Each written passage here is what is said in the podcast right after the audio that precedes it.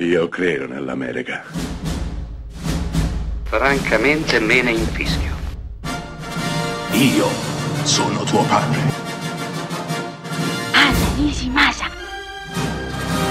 Rimetta a posto la candela. Rosa bella. È il 1980 quando Michael Cimino, regista visionario del Cacciatore, porta sullo schermo il suo film più ambizioso, I Cancelli del Cielo. È sempre il 1980 quando, a causa dei Cancelli del Cielo, finisce la nuova Hollywood.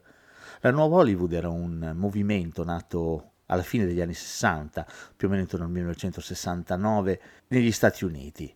I registi statunitensi erano stanchi di vedere l'Europa esprimere l'arte cinematografica al meglio, con libertà. Avevano visto la nouvelle vague francese, il neorealismo italiano e volevano fare altrettanto, erano stanchi delle logiche degli studios. In questo periodo nascono cinematograficamente parlando Martin Scorsese, Francis Ford Coppola, Brian De Palma, Steven Spielberg. È questo il momento d'oro del cinema americano si fanno i film più sfrontati, più intelligenti, più dissacranti, più anarchici, più interessanti, più rivoluzionari. Michael Cimino è uno di loro e arriva nel 1980 a produrre il suo film più ambizioso, di 44 milioni di dollari che è costato I cancelli del cielo, ne incasserà a malapena 4 in patria. Per la United Artists che distribuisce il film è la fine, è il fallimento. Questo porterà gli studios a rivedere completamente la logica che sta dietro al movimento della nuova Hollywood. I registi perdono il loro potere.